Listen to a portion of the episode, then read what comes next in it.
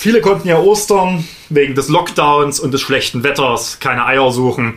Im LKA sucht man indes Munition. Erneut ein großer Polizeiskandal. Diesmal weil man offenbar der Auffassung im MEK Dresden war, Naturalienwirtschaft, auch mal was, bezahlen wir halt ein Schießtraining statt in Euro. In Munition liegt ja genügend im Keller. Vom Keller zum Teller. Vor mir steht ein Teller mit Keksen von unserem Special Guest, denn wir haben die erste Podcast-Folge mit Gast. Nein, es ist nicht das Krümelmonster, auch wenn ich das gerne mal im Podcast hätte, aber es ist jemand, der wahrscheinlich ähnlich häufig im Fernsehen zu sehen ist. Werte Kolleginnen und Kollegen, was ist denn das für ein Käse? Haben Sie eigentlich mal bedacht? Selbst in Sachsen. Schon alleine diese bodenlose Frechheit. Das ist doch aber nicht der Maßstab. Ja, da bin ich ja gespannt. Herzlich willkommen zum Podcast Zwischenrufe und zwar zur Folge Nummer 50. Auch ein herzliches Willkommen an alle Neuen und natürlich an alle alten Hasen zurück. Wir, das sind Valentin Lippmann, Abgeordneter im Sächsischen Landtag für die Bündnisgrünen und parlamentarischer Geschäftsführer eben dieser Fraktion und ich, Johanna, studentische Hilfskraft bei ihm. Pünktlich zur Jubiläumsfolge haben wir heute einen ganz besonderen Special Guest und zwar Katja Meier. Erst einmal, ja, herzlich willkommen an dich. Hallo. Ja, Katja Mayer ist sächsische Ministerin der Justiz und für Demokratie, Gleichstellung und Europa. Äh, sie ist heute da, weil wir mit ihr über einige aktuelle Themen und das politische Geschehen in Sachsen und Deutschland sprechen möchten. Genauer heißt das, äh, es wird um Themen wie häusliche Gewalt, Hasskriminalität im Internet gehen und als dritten Abschnitt wollen wir mit ihr einen Artikel besprechen, der in der FAZ erschienen ist. An dieser Stelle vielleicht eine ganz kurze Zwischenbemerkung. Es wird unter anderem um die PKS, also die polizeiliche Kriminalstatistik in Sachsen gehen. Und alle Studien, Portale oder Zeitungsartikel, die in dieser oder auch den kommenden Folgen erwähnt werden, könnt ihr ab jetzt in den Show Notes in der dazugehörigen Podcast-Folge nachlesen. Also nehmen wir beispielsweise an, es wird ein Mitbringsel, wie letzte Woche, wieder einmal ein YouTube-Video empfohlen, dann könnt ihr den Link ganz einfach dort finden und alle anderen Quellen, die erwähnt werden, natürlich auch. Ja, dann habe ich direkt eine Frage an dich, Katja, und zwar zur PKS und zur häuslichen Gewalt. Die Zahlen sind ja 2020 wieder einmal erschreckend. In der PKS steht wieder einmal, dass die Vorfälle häuslicher Gewalt angestiegen sind. Was kannst du denn zu diesen Zahlen sagen? Was muss getan werden? Was wird oder wurde vielleicht auch schon getan? Und wie gehst du damit um? Genau, vor einigen Wochen ähm, hat ja das Innenministerium die neuen Zahlen äh, vorgelegt der polizeilichen Kriminalstatistik äh, für das Jahr äh, 2020 und wir stellen in den letzten Jahren fest, dass die ähm, Straftaten im Zusammenhang mit häuslicher Gewalt von Jahr zu Jahr ansteigen. Wir hatten ja im letzten Jahr ähm, und auch dieses Jahr noch äh, das ganze Thema Corona, wo sich ja in vielen Ländern äh, gezeigt hat, ähm, äh, auch in europäischen Ländern, äh, Spanien, äh, Italien, Frankreich, dass häusliche Gewalt Straftaten nach oben gegangen sind. Und das hat uns natürlich hier auch auf den Plan ge gerufen. Und jetzt haben wir die Zahlen auch schwarz auf weiß. Also 2019 gab es nach 8.890 Fälle von häuslicher Gewalt. 2020 sind es jetzt schon 9.235 Fälle. Und der größte Bereich sind Körperverletzungen und Straftaten gegen äh, die persönliche Freiheit. Und in der Tat, und das zeigt sich äh, nicht nur in Deutschland, sondern auch äh, insgesamt, sind die meisten Opfer häuslicher Gewalt die ehemaligen äh, Partnerinnen äh, oder eben auch ähm, die Ehefrauen. Und wie gesagt, das äh, zeigt sich jetzt auch an der polizeilichen Kriminalstatistik und hier müssen wir klar tätig werden. Und da ist es einerseits wichtig, dass wir eine bessere Statistik haben, weil die PKS, die schlüsselt ähm, nach Geschlecht auf, sowie nach der Beziehung von Täter und Opfer. Worüber wir in Deutschland aber keine Kenntnis haben, ist ähm, das Tatmotiv. Also es fehlt an verlässlichen empirischen Daten, um über den Kontext äh, von äh, Hassgewalt äh, Aussagen zu treffen. Und da gibt es äh, verschiedene Initiativen, einerseits vom Deutschen Juristinnenbund, aber eben auch von, äh, vom Deutschen Frauenrat und von verschiedenen anderen Initiativen, die sagen, wir brauchen hier verlässliche Zahlen, um auch präventiv besser tätig zu werden. Bevor wir vielleicht dazu kommen und an dieser Stelle auch herzlich willkommen von mir, äh, vielleicht doch nochmal kurz zurück zu den Zahlen. Ja, wir haben ja bundesweit jetzt auch die den Anstieg in vielen anderen Bundesländern auch gesehen von häuslicher Gewalt. Und es gibt ja immer auch das Zurückführen auf die Corona-Pandemie und die Auswirkungen. Jetzt mal, vielleicht nochmal, wir haben ja auch viele Zuhörerinnen und Zuhörer, die sich jetzt vielleicht nicht so tief in der Materie sind. Warum hat diese Pandemie zu diesem Anstieg geführt oder mutmaßlich zu diesem Anstieg geführt, aus deiner Sicht? Naja, einerseits liegt es natürlich daran, dass ähm, die Menschen zu Hause waren im Homeoffice. Das heißt, äh, sie haben ihre Kinder nicht äh, in die Kita gebracht, nicht in die Schule gebracht, waren nicht am Arbeitsplatz. Und das ist auch der häufigste Bereich, wo Menschen natürlich auch Kontakt haben und wo sie dann auch äh, angesprochen werden und äh, viele dann auch durch ihre Kolleginnen Unterstützung bekommen oder Kolleginnen auch ähm, sozusagen die Opfer, die Betroffenen von häuslicher Gewalt auch ansprechen und ermuntern oder ermutigen vielmehr, äh, entsprechend Anzeige zu erstatten oder auch Hilfe zu suchen. Und jetzt ist die Situation eben so, dass äh, die Menschen äh, zu Hause sind, oft natürlich dann mit dem Täter, mit ihrem Ehemann, mit ihrem, äh, mit ihrem Partner und natürlich dann auch die Schwierigkeiten haben, äh, Kontakt aufzunehmen zu Frauenschutzeinrichtungen oder auch äh, selbst anzurufen bei entsprechenden Hotlines. Gleichwohl haben wir festgestellt, dass der Anstieg bei den Hilfe-Hotlines zugenommen hat im letzten Jahr. Andererseits aber ähm, wir bei den Frauenschutzeinrichtungen Anfang letzten Jahres keinen äh, Anstieg hatten, aber als wir dann letzten Sommer, wo, alle, wo es ein bisschen ähm, mehr Möglichkeiten wieder gab, es einen Anstieg hier in den Frauenschutzeinrichtungen in Sachsen gegeben hat. Und wir haben uns auch ähm, deswegen, weil wir gesehen haben, äh, wie die Entwicklungen in den anderen Bundesländern sind, haben wir Strukturen geschaffen, mehr Plätze zur Verfügung gestellt, die auch äh, bis heute aufrechterhalten werden, weil wir gesehen haben, dass es äh, sukzessive jetzt doch die Zahlen in den Frauenschutzeinrichtungen äh, belegt sind. Also das heißt vor allem, die Auswirkung ist, dass zum einen die Opfer quasi länger mit den Tätern zusammen waren in der Pandemie, gleichzeitig diejenigen, die sie quasi daraus rausgelöst haben, am Arbeitsplatz und so weiter, dass diese Situationen nicht mehr existierten. Und das quasi, also zwei Faktoren, die das Korrekt. Ganze dann aus, äh, begünstigt hat. Nun hast du ja schon gesagt, was ihr so unternommen habt. Äh, wir reden ja jetzt in Deutschland wieder über Brückenlockdowns oder Lockdowns äh, vertiefen. Eigentlich sind wir ja auch noch in einem Lockdown, aber die Frage, wie lange und wie tief, beschäftigt uns ja an anderer Stelle. Das wollen wir heute gar nicht vertiefen. Aber äh, was heißt denn das beispielsweise so aus Sicht einer Justizministerin für eine Corona-Schutzverordnung oder aus Sicht einer Gleichstellungsministerin in dieser Frage? Wie gehst du daran, wenn du weißt, dass quasi ein Lockdown, wo Leute zu Hause sind, Frauen mehr zu Hause sind, wo gleichzeitig auch die Hilfesysteme offenbar nicht so leicht zugänglich sind. Ja, wie gehst du da an so eine Verordnung ran? Ist das was, was man im Hinterkopf hat, dann, wenn man so eine Verordnung liest? Hm, das könnte auch dazu führen, dass häusliche Gewalt zunimmt und dann müssen wir quasi parallel was tun oder wir müssen vielleicht auch Strukturen oder bestimmte Ausnahmen in der Verordnung schaffen, damit es gar nicht so weit kommt oder ist das was, was man erst im Nachgang dann feststellt? Also wir haben das äh, letztes Jahr, als äh, wir die ersten Verordnungen geschrieben haben und als wir schon gesehen haben, äh, wie die Situation äh, in China ist, aber auch wie die Situation in Italien ist, dass wir das äh, immer wieder angesprochen haben, ähm, dass es hier ein Problem gibt. Und deswegen haben wir ja auch, wir haben eine Plakatkampagne gemacht, um auf die Hilfetelefonnummern hinzuweisen. Wir haben neue ähm, Schutzplätze eingerichtet, äh, um ähm, der Nachfrage gerecht zu werden. Äh, aber wir haben eben uns auch dafür eingesetzt, ähm, dass es eine Notbetreuung gibt, auch für die äh, Menschen, die in den Hilfeschutzeinrichtungen arbeiten, also für die Mitarbeiterinnen, dass die sozusagen auch Teil der kritischen Infrastruktur sind, damit eben diese Angebote aufrechterhalten bleiben können.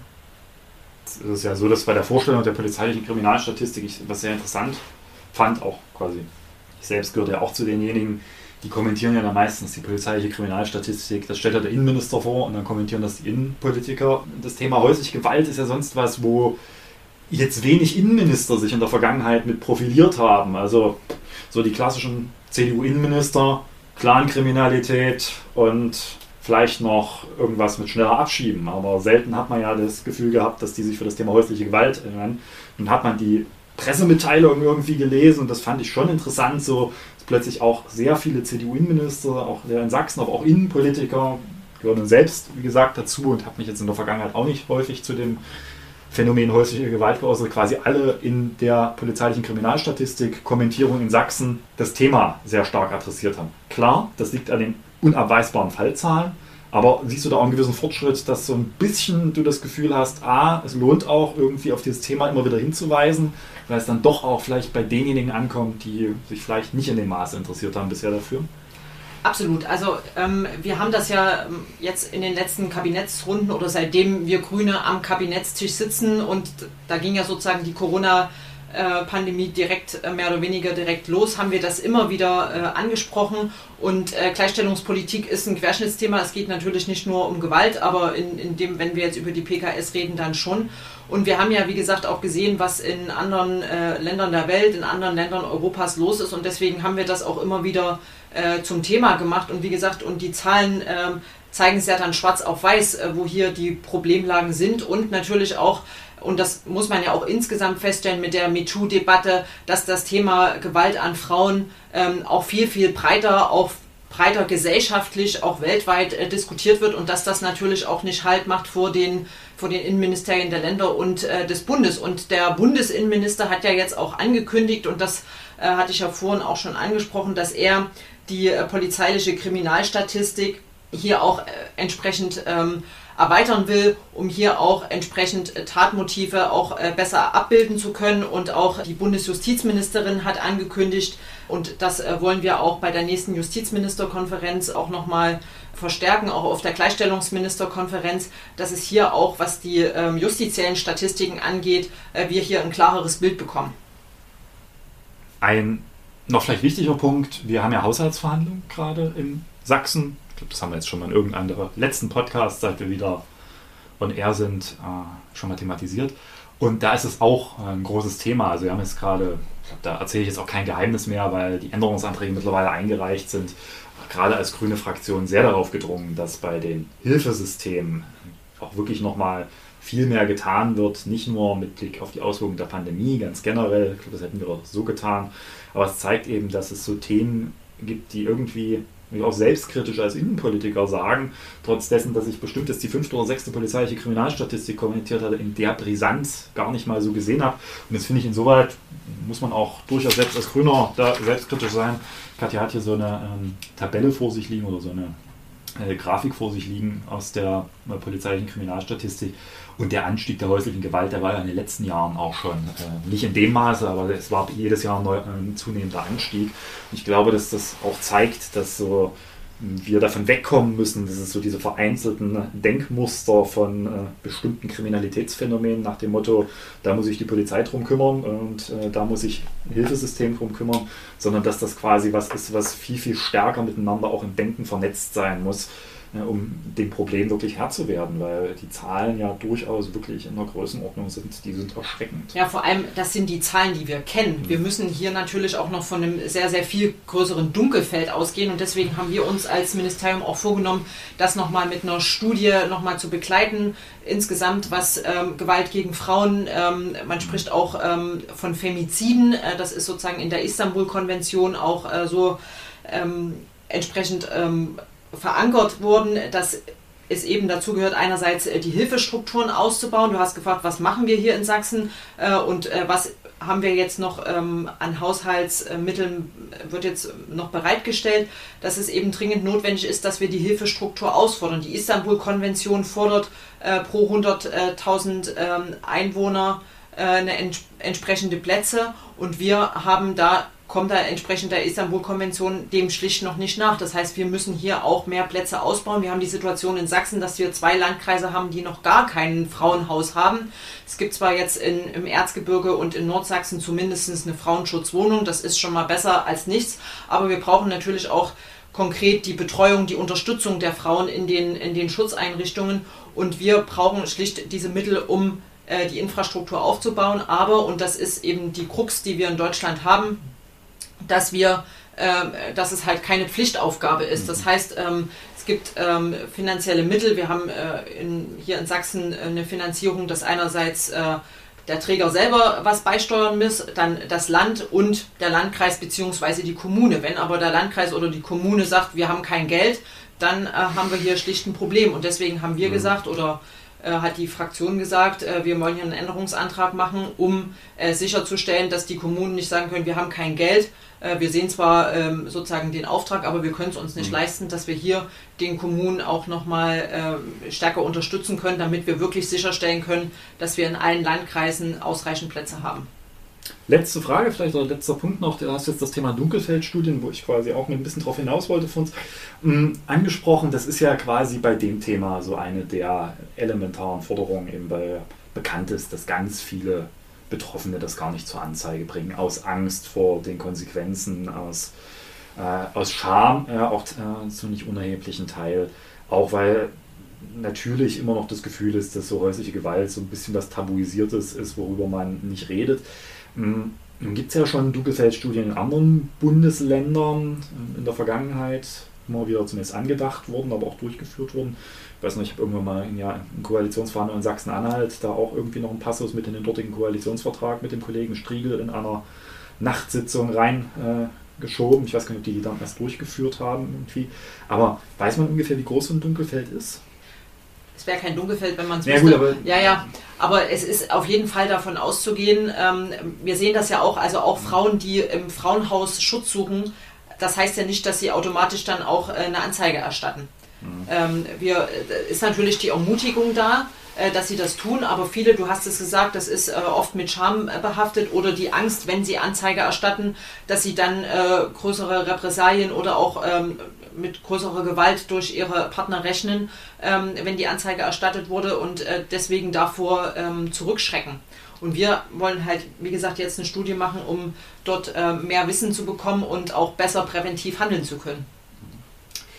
Also ein Thema, was definitiv die nächsten Jahre noch ein großes leider bleiben wird und muss.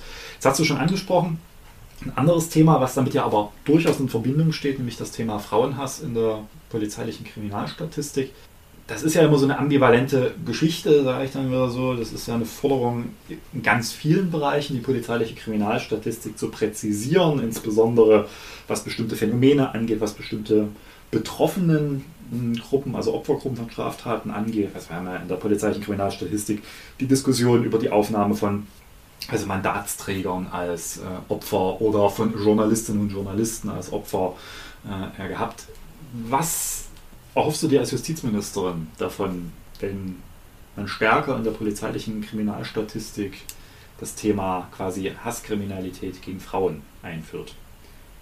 Es geht ja vor allem darum, ähm, Dinge sichtbar zu machen und auch dann die entsprechenden Schlüsse daraus zu ziehen und auch sozusagen Beziehungen und Kontexte herzustellen zwischen den Zahlen.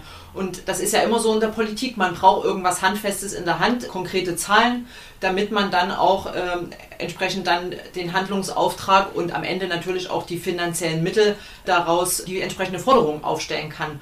Und äh, deswegen hoffe ich mir, dass äh, wenn wir hier eine bessere Statistik haben, einerseits äh, der polizeilichen Kriminalstatistik, aber durchaus auch im äh, Justizbereich, dass wir hier besser also eine bessere Datenlage haben und dann auch äh, entsprechend besser Politik machen können und besser Prävention betreiben können.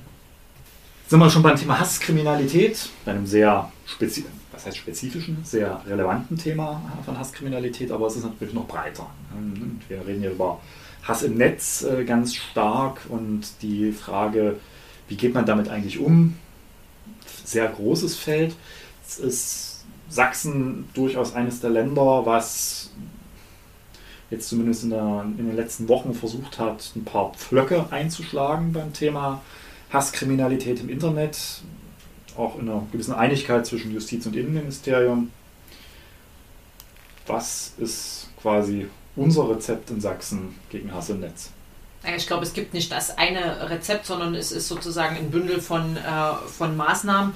Äh, aber auch da äh, schließen sich äh, wieder die Kreise. Das ganze Thema Hass im Netz ähm, fokussiert sich natürlich auch durchaus ein Großteil auf Hass gegen Frauen, die zu einem Großteil ähm, Opfer von Hasskriminalität im Netz sind, die Opfer sind, die ähm, dort angegriffen werden, beleidigt werden, ähm, mit Morddrohungen äh, konfrontiert sind. Ähm, wir wissen das von verschiedenen Politikerinnen und äh, auch Politikerinnen allen Couleurs. Äh, ähm, das heißt, Frauen werden diskriminiert, werden angegriffen im Internet äh, aufgrund ihres Frauseins, aufgrund ihres politischen Engagements. Ähm, und das ist natürlich äh, auch eine große Gefahr für Frauen, die ähm, ehrenamtlich zum Beispiel äh, politisch aktiv sind, die sich dann natürlich dreimal überlegen, äh, möchte ich mir das weiterhin in meiner Freizeit antun. Und deswegen müssen wir hier schlicht tätig werden. Und deswegen hat Sachsen ähm, jetzt mehrere Schritte unternommen. Den ersten Schritt, den wir gemeinsam mit dem Innenministerium gegangen sind, ist gemeinsam mit den sächsischen Medienunternehmen, also mit dem MDR, mit verschiedenen Zeitungen, haben die Journalistinnen und Journalisten geschult, äh, um dass sie auch selbst erkennen können, ist das jetzt strafrechtsbewährt oder nicht. Vieles da ist ja auch durch die um, Meinungsfreiheit gedeckt. Da geht es um Forenartikel und sowas, vermutlich. Genau, also wenn ähm, Artikel online gestellt werden, welche Kommentare darunter gesetzt werden und so weiter und äh, inwieweit ähm, dort äh, strafrechtsbewährte Kommentare hinterlassen werden und inwieweit die dann auch angezeigt werden. Und haben dort, äh, wie gesagt, Schulungen gemacht und ein entsprechendes Portal, wo Journalistinnen und Journalisten direkt Anzeige erstatten können. Und es sind dann in einem zweiten Schritt jetzt vor ähm, äh, wenigen äh, Wochen äh, gegangen, dass wir dieses Portal ausgeweitet haben auf äh, Bürgerinnen und Bürger, die dann direkt online ähm, Anzeige erstatten können, wenn sie äh, betroffen oder Opfer geworden sind von Hasskriminalität im Netz. Gibt es an diesem Portal einen großen Kritikpunkt, den ich auch geäußert habe und wo ich auch bekunde, dass ich damit unzufrieden bin. Wir haben einen Koalitionsvertrag geschrieben, dass wir die Verfolgung oder die Meldung von Hasskriminalität im Internet verbessern oder vereinfachen wollen. Es ist das Net, dass es ein Portal gibt, wo ich einen Screenshot hochladen kann. Das ist schon mal technisch viel wert, weil wer vorher versucht hatte, über die Online-Wache der Polizei, das war das, was mir der Innenminister früher mal als adäquates ähm, Meldeportal angeboten hat, einen entsprechenden Internet-Eintrag zu dokumentieren, der wusste, wie schnell man an die Grenzen kommt, hatte schnell keine Lust mehr. Und da ist das schon mal von Vorteil. Mein großes Problem ist, ich muss da immer noch so viele Daten angeben, dass ich mich frage, warum soll ich das tun, wenn ich jetzt nicht selbst Betroffener bin der Straftat? Kurzum, warum geht das nicht anonym? Das ist äh, eine Frage, die du äh, an den Innenminister stellen müsstest, äh, die ich aber auch äh, gestellt habe. Ähm, man ist quasi nicht verpflichtet, seinen Namen äh, dort einzutragen, also ist sozusagen Anonymität durch die Hintertür äh, durchaus gewährleistet, aber ich verstehe deine Kritik. Das heißt, wenn ich dort Name und Adresse freilasse, funktioniert das trotzdem? Wahrscheinlich nicht, ne? Das sind nämlich solche Sternchenfelder. Aber klar, ich kann jetzt, äh, wenn ich äh, Mickey Mouse angebe, wird das wahrscheinlich das System nicht prüfen, aber die Hemmschwelle ist trotzdem hoch. Und es gibt ja Verfahren, die quasi, wo ich nur den Link irgendwo hinschicken muss und dann prüft das jemand Drittes. Das ist ja quasi der Sinn. Weil mein Problem bei der ganzen Sache ist, wenn ich selber Betroffener bin, dann gehe ich vielleicht den Weg. Ja? Dann schreibe ich vielleicht bloß noch eine Erreichbarkeitsadresse drin, damit äh, der Tatverdächtige nicht quasi meine Privatadresse reinkriegt äh, und zeigt das an. Aber wenn wir wirklich stringent gegen Hass und Hetze im Netz vorgehen dann müssen wir diejenigen erreichen, die sowas Zufall, durch Zufall sehen. Ja? Die also sagen, hier im Moment, da hetzt einer gegen Juden oder da äh, beleidigt einer Ausländerinnen und Ausländer. Und das will ich aus meinem tiefen Rechtsempfinden als überzeugter Demokrat in diesem Land zur Anzeige bringen. Und da muss ich nach dem Motto, da muss mal jemand das prüfen, ob das strafrechtlich relevant ist. Und dann mache ich diese Plattform auf und denke mir, und wenn ich das alles angeben muss, lasse ich das doch. Also da bekunde ich einfach meine Unzufriedenheit im Wissen, dass ich jetzt vielleicht die falsche sitzen habe. Aber das ist ein Punkt, wo wir definitiv in dieser Koalition nochmal ran müssen. Weil da habe ich mir ehrlich gesagt, als wir den Koalitionsvertrag dort ausgehandelt haben, ein bisschen mehr vorgestellt bei allem, was richtig ist, das jetzt zu machen, äh, als da am Ende gekommen ist. Ich meine, es steht ja nichts im Wege, ähm, wenn das Portal jetzt eine gewisse Zeit gelaufen ist, das auch äh, zu evaluieren und genau diese Fragen dann auch nochmal äh, zu stellen und äh, das dann auch nochmal in Angriff zu nehmen. Ich glaube, das wird kommen müssen, weil so kann es nicht funktionieren. Ja, der zweite Grund, warum ich mich freue, dass du da bist, ist ein anderes aktuelles Thema. Und da wird es jetzt vielleicht etwas kontroverser, weil ich dazu nicht nur in Nuancen, sondern auch grundsätzlich eine etwas andere Auffassung habe.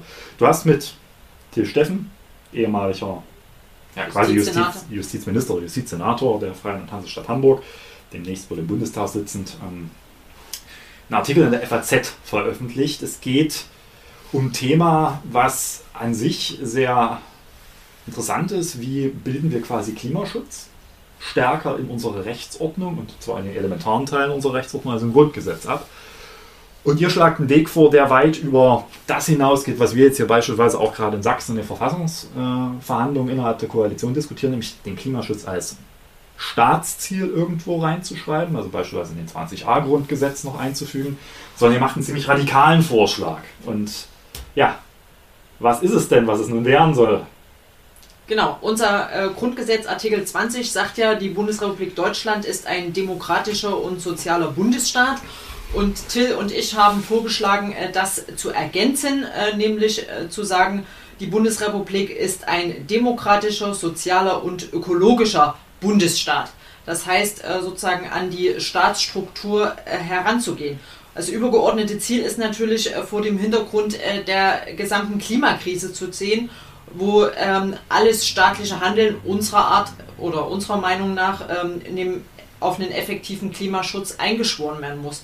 Und der Grundgedanke ist natürlich, wenn wir über Demokratie, über Sozialstaat reden, dann ist auch die Frage, wie können wir Demokratie und unser Sozialstaatsprinzip aufrechterhalten, ähm, ohne dass wir uns der großen Frage ähm, von Klimaschutz ähm, stellen. Ähm, die aktuelle Staatszielbestimmung in Artikel 20a ist unserer Meinung nach äh, kein effektives Mittel zur Kontrolle des staatlichen Handelns, weil der 20a unserer Meinung nach hier zu unbestimmt ist. Und deswegen habt ihr euch gedacht, wir gehen mal quasi ans Allerheiligste der Verfassung und wenn schon der 20a nichts bringt, dann gehen wir an die Staatsstrukturprinzipien. Das ist so von der Gefühlslage für einige Verfassungsrechtler und Theoretiker, zu letzteren gehöre ja äh, auch ich, so ungefähr kurz vor, wir ähm, gucken mal, was wir in Artikel 1 ändern können von der Gefühlslage. Hm. Ich bin da relativ skeptisch. Also zum einen ich bin ja sowieso kein großer Anhänger von Staatszielbestimmungen in der Verfassung. Das äh, ufert ja in einigen Bundesländern auch aus. Ich weiß, wir werden das jetzt auch in Sachsen beim Thema Klimaschutz verhandeln. Das ist sicherlich auch als Ausdruck einer, einer Zeitgemäßheit einer Verfassung notwendig. Ja, vor allen Dingen, wenn man einmal mit Staatszielen begonnen hat, dann fragt man sich, warum andere nicht drinstehen. Und in Sachsen steht ja beispielsweise der Umweltschutz als Staatsziel sehr prominent sogar drin in der sächsischen Landesverfassung, nicht im Grundgesetz. Äh, selbst der sparsame Gebrauch von Ressourcen wie äh, Wasser und Energie hat bei uns Verfassungsrang, wissen viele nicht. Demnächst also beim Zähneputzen dran denken, wer den Wasserhahn offen lässt, sollte sich mal überlegen, ob es nicht Verpflichtung aller im Land ist, Ressourcen zu sparen. Aber das nur am Rande. Deswegen bin ich grundsätzlich da ein Skeptiker, was diese Staatszielbestimmung angeht. Jetzt quasi aus der Nummer, die losen Staatszielbestimmungen bringen nichts, den Schluss zu treffen, wir müssen es ins Allerheiligste, da stellen sich mir zwei Fragen. Zum einen, was hat es denn für konkrete Folgen? Und zum anderen, geht das überhaupt? Was meinst du mit geht das überhaupt? Mit geht das überhaupt? Wir sind ja in Artikel 20 und nicht wenige werden jetzt aufschreien. Ich weiß, ihr habt das in dem Artikel äh, aufgeschrieben, aber wir wollen ja ein bisschen die mitnehmen, auch die ja. Äh, die den Artikel vielleicht nicht gelesen haben. Also diejenigen, die jetzt etwas verfassungsrechtlich bewandert sind, die wissen vielleicht, äh, ohne vielleicht den Artikel genau zu nennen können, dass im Artikel 79.3 des Grundgesetzes der Ewigkeitsgarantie exakt der Artikel 20 benannt ist. Also die, auch der 20.1, wo die Staatsstrukturprinzipien drinstehen. Genau, aber der schließt ja nicht aus, dass man auch äh, weiteres ergänzen kann. Gut, bevor wir darüber diskutieren, weil das sehe ich Tatsache nicht anders, weil das tut der Tatsache nicht, aber die Frage ist, ob das nur eine Ergänzung ist, da kommen wir dann äh, gleich nochmal zu. Die Frage, was hat denn das für konkrete Folgen, wenn ich da vorne jetzt ökologisch reinschreibe? Einerseits äh, geht es natürlich darum, die individuellen Rechte auf ein Mindestmaß an ähm, Klimaschutz, äh, dass das sozusagen abgeleitet werden kann. Und andererseits wäre der Klimaschutz bei allen staatlichen Entscheidungen zu berücksichtigen, äh, was so aktuell durch das Grundgesetz eben nicht gewährleistet ist, sondern dass äh, sozusagen, wie man das immer so schön sagt, mit der Konkordanz, dass sozusagen das Demokratieprinzip, das Sozialstaatsprinzip und das äh, ökologische Prinzip in Einklang gebracht äh, werden muss und damit eben auch äh, im staatlichen Handeln berücksichtigt werden muss.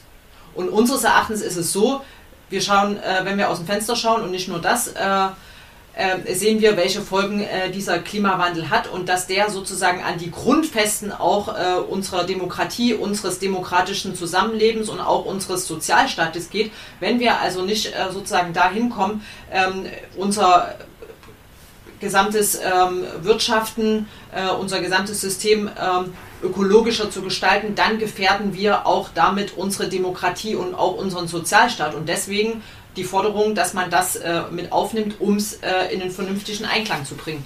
Genau, das finde ich ja spannend, aber aus meiner Sicht begeht ihr da in dem Artikel eben genau einen Zirkelschluss, weil vielleicht ist ein Zirkelschluss äh, ist falsch, es, ist, es bricht ein bisschen logisch, weil wenn der Klimaschutz dazu notwendig ist, den Sozialstaat zu erhalten und die Demokratie, dann ist er Ausfluss der Struktur, Staatsstrukturprinzipien von demokratisch und sozial. Dann brauche ich da nichts hinzuzufügen, sondern ich müsste quasi dann demokratisch und sozial so ausbuchstabieren, dass beide nur existieren können, wenn wir einen wirksamen Klimaschutz haben. Jetzt setzt ihr ökologisch dort mit rein. Ich will äh, jetzt gar nicht die Diskussion anfangen, ob klar ist, was ökologisch überhaupt bedeutet, weil es ist ja mehr als Klimaschutz. Das ist ja, der ein oder andere schreit wahrscheinlich da draußen schon irgendwas von Umweltdiktatur, wenn er das hört, dass das äh, Öko Ökologie zum Staatsstrukturprinzip wird. Das ist jetzt Quatsch, ja. Aber ökologisch ist ja erstmal auch jetzt verfassungsdogmatisch und verfassungsrechtlich nicht ausbuchstabiert. Anders als demokratisch kann ich jetzt sagen, okay, als man sozial als Staatsstrukturprinzip aufgenommen hat, war das vielleicht auch noch nicht in dem Maße ausbuchstabiert. Aber es ist natürlich jetzt was, wo ich erstmal was reinhaue in den Verfassungstext, wo nicht klar ist, was das am Ende für tatsächliche Folgen haben kann. Ja, also, weil du jetzt quasi auch angesprochen hast, diese Konkordanzfragen. Also, so wie ihr es begründet, auch in dem Artikel, brauche ich diese Konkordanz nicht, weil wenn ich sage, ich brauche einen wirksamen Klimaschutz, um die Staatsstrukturprinzipien demokratisch und sozial zu erfüllen, dann muss ich da nichts mehr dazu, da brauche ich kein ökologisch als Additiv, sondern ist eine Frage der Verfassungsauslegung in dem Punkt. Aber bisher erleben wir äh, durch die Gerichte, dass äh, beim, äh, beim Staatsziel der Gesetzgeber ähm, da sozusagen einen sehr weiten Entscheidungs- und Ermessungsspielraum genau. hat und das ist halt äh, nicht wenige sagen ja, Staats, Staatsziele ist äh, nett, Prosa, Wattebausch werfen in der Verfassung. Genau, und deswegen müssen wir hier sozusagen klarer werden, um eben eine Verstärkung der gerichtlichen Kontrolle, der Beachtung eben dieser ökologischen Grundsätze durch den Staat im Vergleich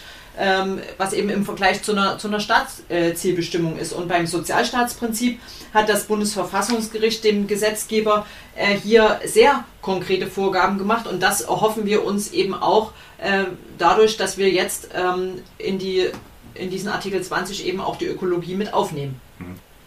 Ich glaube, das ist die etwas zu große Keule für das Thema, weil quasi ihr wirklich ans Heiligtum rangeht. Ne? Wenn es also ist ein Vorschlag, klar, ist gut, dass man darüber diskutiert. Ich hm, glaube, dass mit verschiedenen Diskussionen man in den letzten Jahren auch immer wieder hat äh, feststellen können, klar, dass es natürlich eine Weiterentwicklung unserer Gesellschaft gibt. Es ist natürlich für diejenigen, die sagen, zu denen ich auch grundsätzlich gehöre, dass äh, der Klimaschutz und der Schutz unserer Lebensgrundlagen die elementare Aufgabe der Zukunft sein wird, äh, natürlich in der Gleichrangigkeit was, was das dann auch darstellt. Ne? Aber für mich sind die Folgen übrigens auch in der Abwägung. Wenn, ihr das dann dort, wenn das dann drin steht im 20.1, dann heißt das im Sinne der praktischen Konkordanz, ich bin auch in einer Ab, trotzdem in einer Abwägung von Rechtsgütern und dann komme ich nämlich ganz schnell in die für mich sehr kritische Debatte Abwägung des Demokratieprinzips gegen das Ökologieprinzip. Also konkret, wie stark werden dann andere der bisherigen Staatsstrukturprinzipien möglicherweise quasi eingeschränkt werden können. Sie selbst werden ja nicht eingeschränkt werden, aber quasi äh, Gesetze oder Handlungen legitimiert, wo man vorher gesagt hätte, Moment, das ist ein, mit 20.1 nicht vereinbar. Ihr geht ans äh, die Staatsstrukturprinzipien, ans Demokratieprinzip, ans Bundesstaatsprinzip, an äh, das Sozialstaatsprinzip ran. Und äh, das geht nicht, wäre jetzt quasi das Tor geöffnet zu sagen, naja, das erfüllt aber möglicherweise die Ökologiekomponente oder das Ökologieprinzip der Staatsstrukturprinzipien. Und dann kann ich plötzlich sagen, okay, dann ist es vielleicht auch legitim zu sagen, ich in der Abwägung zwischen Demokratie und Ökologie muss ich dann Ausgleich schaffen nach dem Motto, da ist vielleicht für eine ökologische Maßnahme bestimmte demokratische Anforderungen nicht mehr zu erfüllen wir drehen sozusagen ähm, oder wir argumentieren sozusagen von der anderen Seite. Wir sagen, ähm, Demokratie und äh, Sozialstaat können nur dadurch geschützt sein, dass wir sozusagen ähm, unsere Lebensgrundlagen sozusagen sicherstellen. Also Mhm. platt gesagt, ohne Umwelt ist alles nichts. Ohne eine gesunde Umwelt, ohne einen, Klimaschutz, der eben sicherstellt, dass Menschen äh, gut miteinander leben können. Wenn ähm, wir am Ende so viel Geld äh, ausgeben müssen für Klimaschutzmaßnahmen wegen Dürren, wegen Überschwemmungen, dass am Ende keine Mittel mehr da sind, um den Sozialstaat aufrechtzuerhalten. Also deswegen diese, diese Abwägung.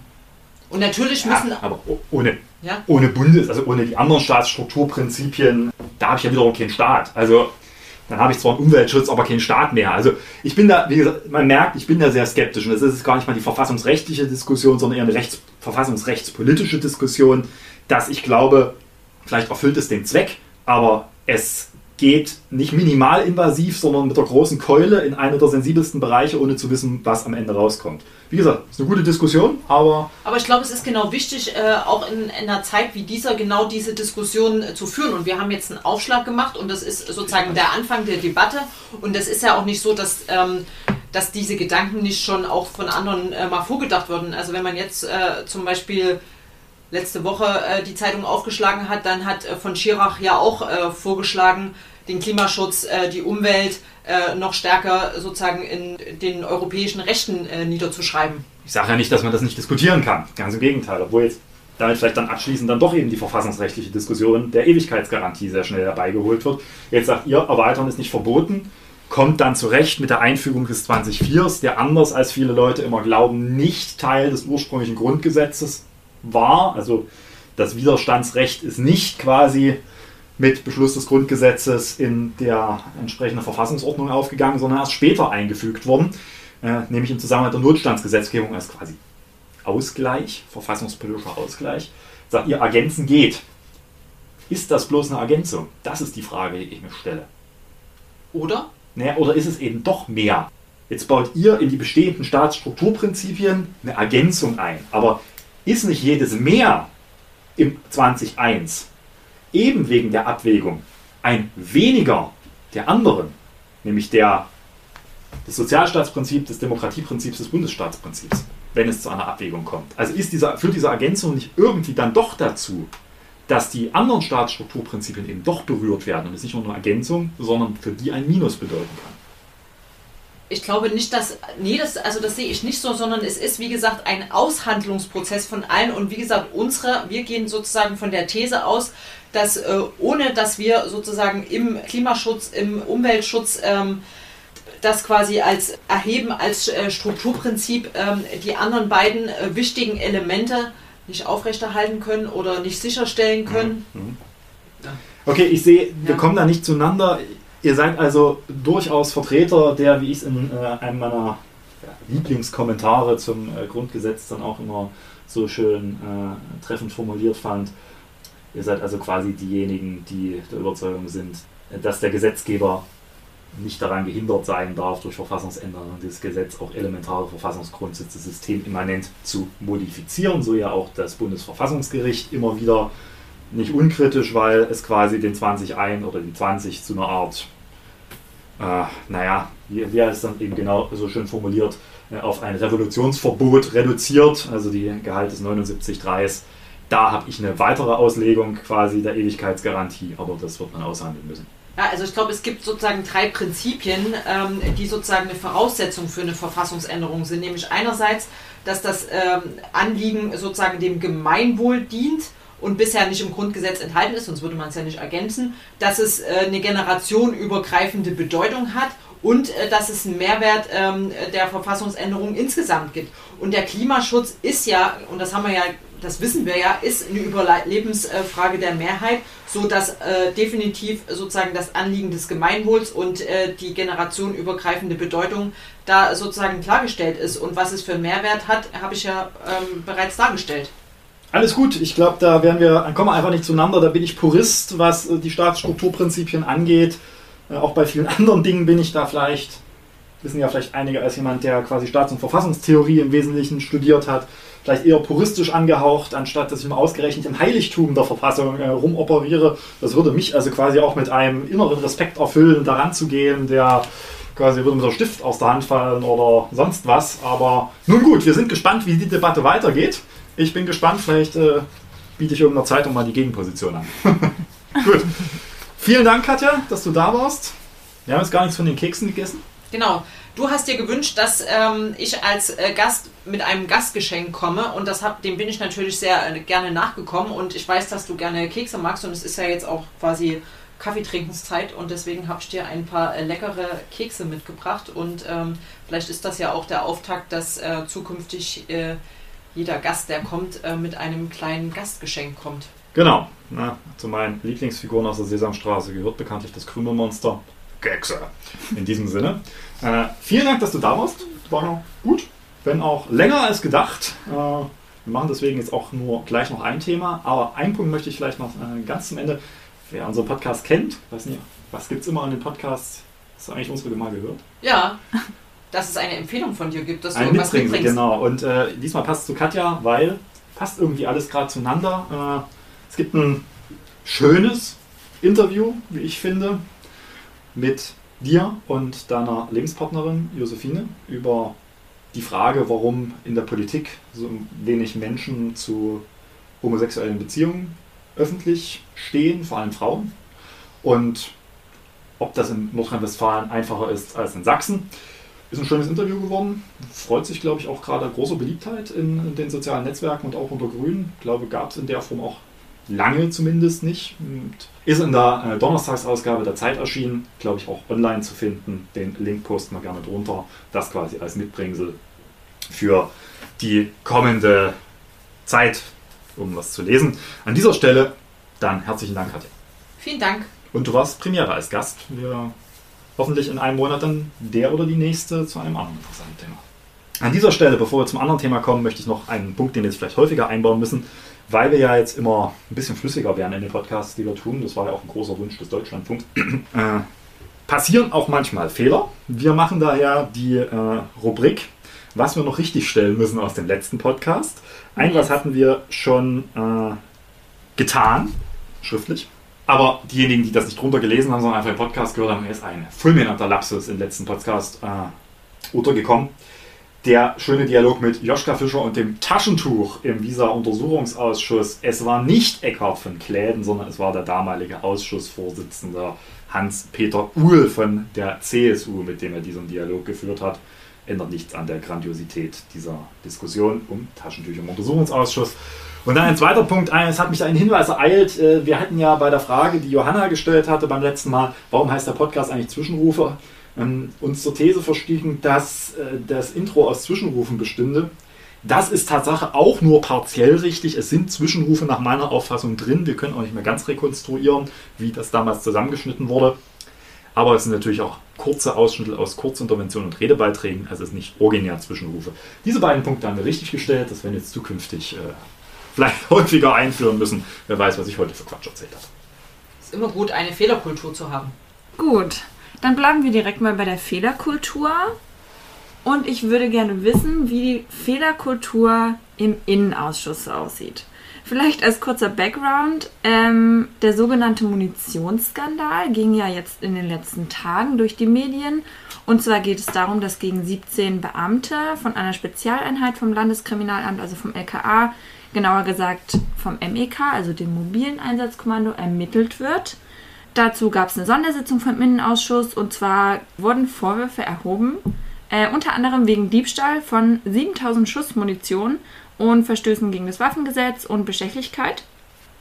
Am Mittwoch wurde dann bekannt, dass Herr Wöller, der Innenminister von Sachsen, den LKA-Präsidenten Patrick Kleine und der für die Spezialkräfte zuständigen Abteilungsleiter im LKA, dass er die suspendieren wird.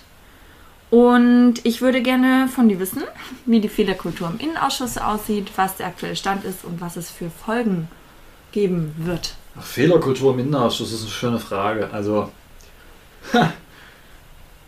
man sieht ja die innenpolitischen Destabilität in diesem Land sehr stark daran, dass ich glaube, seit einem guten Jahr, also innerhalb des letzten Jahres, ich glaube alleine fünf oder sechs Sondersitzungen des Innenausschusses zu verschiedenen Themen stattgefunden haben. Davon übrigens, glaube ich, drei oder vier von der Koalition beantragt. Also jetzt nicht so, dass das alles von der Opposition gewünscht wurde. Und jedes Mal ging es um irgendwas, was gerade in der Polizei schiefgelaufen ist. Fahrrad geht. Die Sache mit dem Verfassungsschutzchef, das war glaube ich eine, noch, das war zufälligerweise sowieso eine laufende normale Innenausschusswoche.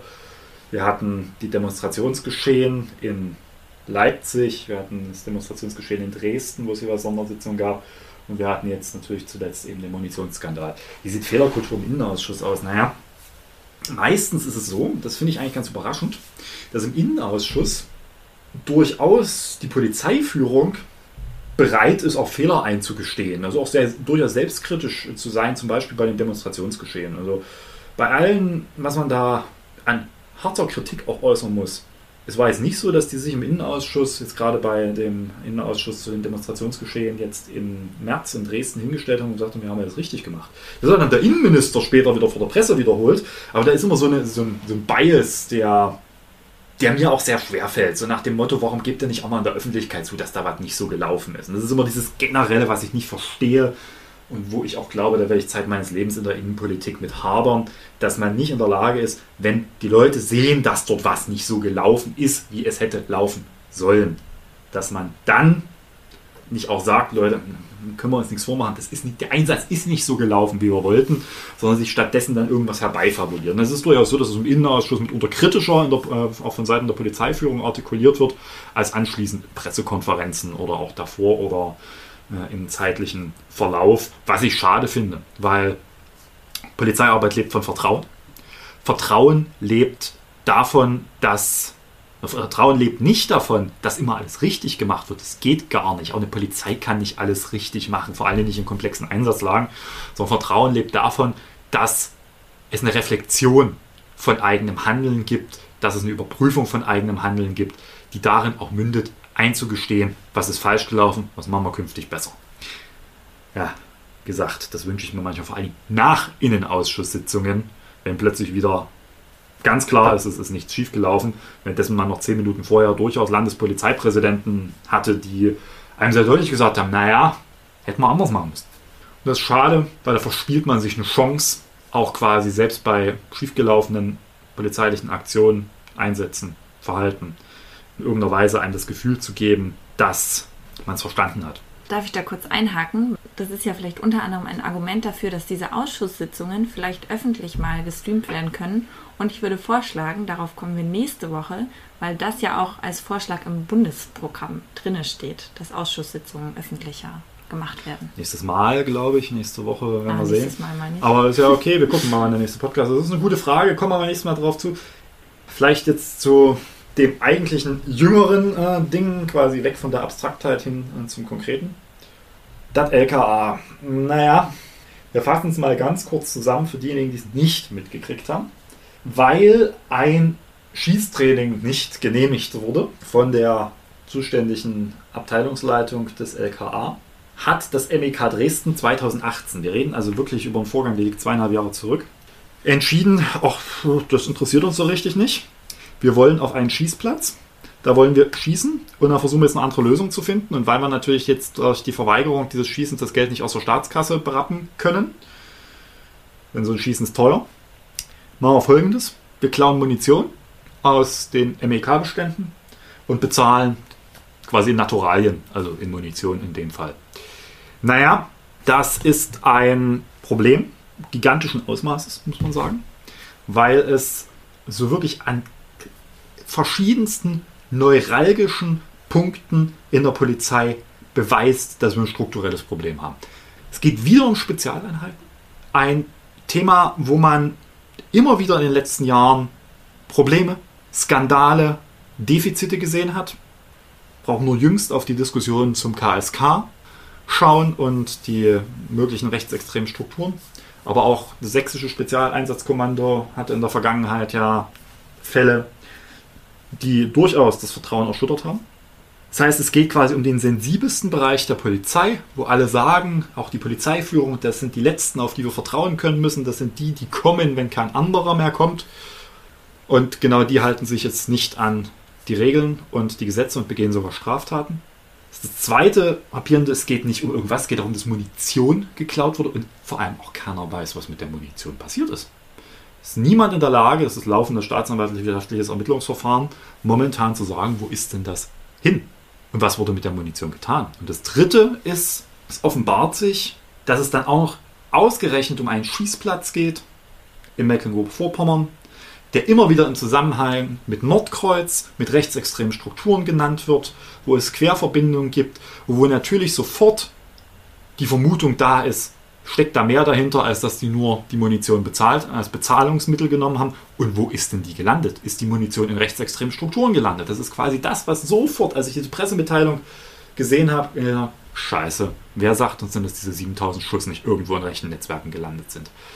Und das zusammengenommen, plus die Erkenntnis, die sich dann im Ausschuss ergeben hat, dass wir Defizite in der Kontrolle von Spezialeinheiten haben, machen das Ganze eben zu einem sehr, sehr gravierenden Vorfall, der jetzt eben auch in Konsequenzen gemündet ist. Und hältst du den personalen Wechsel jetzt für ausreichend oder erwartest du da noch mehr? Also zunächst war glaube ich, jetzt mit Blick auf das, was auch in der Innenausschusssitzung herausgearbeitet wurde, an Kontrolldefiziten wahrscheinlich wirklich unausweichlich. Ich bin nie ein Freund von der Annahme, dass personelle Konsequenzen alle Probleme lösen. Vor allem nicht, wenn sie strukturell sind, wie in dem Fall. Aber man muss ja beleuchten, was dort rausgekommen ist.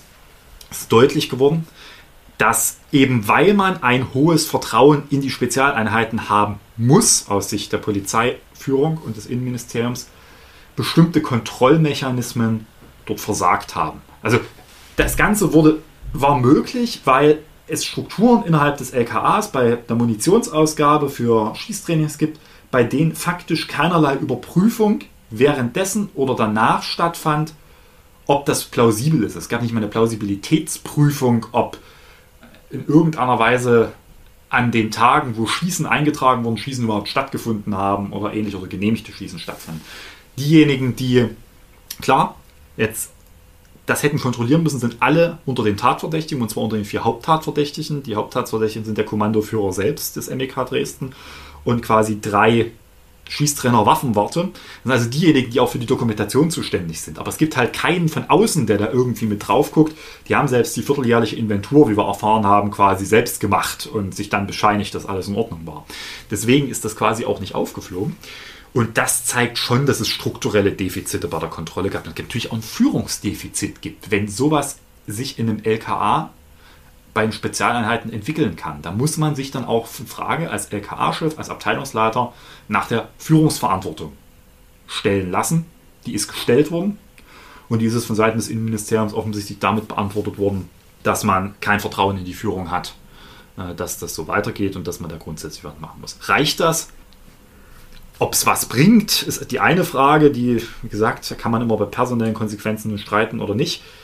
Es reicht aber definitiv nicht. Also wer jetzt glaubt, man setzt hier den LKA-Chef vor die Tür und den Leiter der Spezialeinheiten und damit ist es getan, äh, der, irrt, weil an den Aufklärungsnotwendigkeiten ändert sich nichts. Ja? Also deswegen haben wir auch klar nochmal gesagt, es kann bestenfalls ein Anfang sein. Notwendig ist die strukturellen Probleme anzugehen, auch warum sich immer diese Spezialeinheiten natürlich mit einem hohen Korpsgeist in einem solchen Maße selbstständigen, dass sie sich offenbar wie ein Staat im Staate fühlen, was man da auch dagegen tun kann, wie man das besser kontrolliert. Finde ich es gut, dass man jetzt zumindest unseren Vorschlag aufgegriffen hat im Innenministerium. Äh, wir hatten vorgeschlagen, da auch externe Sachverstand mit zuzuziehen, damit die Polizei sich eben nicht selbst dort, oder die sächsische Polizei und der sächsische LKA quasi seine Strukturen kontrolliert. Das ist das eine. Das andere ist natürlich, dass eben genau diese staatsanwaltschaftlichen Ermittlungsverfahren, die polizeilichen Ermittlungsverfahren, wirklich bis ins haarkleinste Detail ausgeführt werden müssen bei der Frage, gibt es hier auch nur den leisesten Verdacht, dass es irgendwelche Verbindungen zu rechtsextremen Netzwerken, rechtsextreme Netzwerke selbst oder auch nur ein Zusammenhang quasi, dass, über, dass die Munition in rechten Netzwerken gelandet sein könnten, gibt es den. Und das sind die Fragen, die müssen restlos beantwortet werden. Und das ist eben nicht damit getan. Also wenn man jetzt glaubt nach dem Motto personelle Konsequenzen, machen wir das nächste Thema. Nein, ich glaube, dieses Thema wird uns noch länger, auch in Sachsen, hier beschäftigen. Okay, das heißt ja, es wird wahrscheinlich Teil weiterer Innenausschusssitzungen sein. Ich hoffe doch, dass das Innenministerium zumindest auch darüber berichtet, was an weiteren Konsequenzen gezogen wird und was die weiteren Überprüfungen gegeben haben. Also es wurde ja auch im Innenausschuss gesagt, naja, wir gucken uns jetzt schon mal die anderen Waffenkammern an von den Spezialeinsatzkräften. Weil es ist offenbar so, dass es relativ, und das hat, das hat auch alle sichtbar in diesem Innenausschuss schockiert, wie einfach es ist, 7000 Schuss Munition zu klauen ohne dass es jemandem auffällt. Ja. Na, wenn das so einfach ist, dann ist die Frage, ob das die einzigen sind, die auf die Idee gekommen sind. Ich hoffe ja, aber genau das muss jetzt geklärt sein. Ähm, nicht, dass irgendwo noch andere Dinge fehlen oder gar Waffen oder so noch äh, entwendet wurden. Deswegen gibt es jetzt eine Inventur. In der Annahme, dass es nicht dieselben machen, die sonst für die Inventur zuständig sind, hoffe ich dann, dass es Ergebnisse gibt. Und dann werden wir sehen, wie es weitergeht. Dass vielleicht auch dann Kontrollmechanismen überall eingebaut werden. Dass sowas nicht nochmal vorkommt. Ja. Na gut, dann warten wir mal ab, was passiert und würden für heute zum Ende kommen. Das Mitbringsel hatten wir ja schon. Genau, das Mitbringsel hatten wir schon und damit bleibt ja eigentlich nur noch euch fürs Zuhören zu danken. Johanna für die Fragen. Immer gerne. Und äh, euch natürlich aufzufordern, wenn ihr Fragen, wenn ihr Themen, wenn ihr Anregungen habt, immer her damit. Ein Punkt haben wir jetzt schon gesetzt, machen wir nächstes Mal das Thema Öffentlichkeit und Nicht-Öffentlichkeit von Ausschusssitzungen. Das genau. haben wir schon angekündigt, Bundestagswahlprogramm. Haben wir heute ausgespart, weil das ein sehr langer Part ist und deswegen vielleicht beim nächsten Mal gemacht wird. Wird ziemlich sicher beim nächsten Mal. Da ist es dann wieder nur das Format. Johanna und ich haben ein bisschen mehr Zeit, können Themen etwas tiefer beleuchten. Ich hoffe, euch hat jetzt quasi dieses Format mit Gast gefallen. Ich fand es gut und hören voneinander. Tschüss und bis zum nächsten Mal.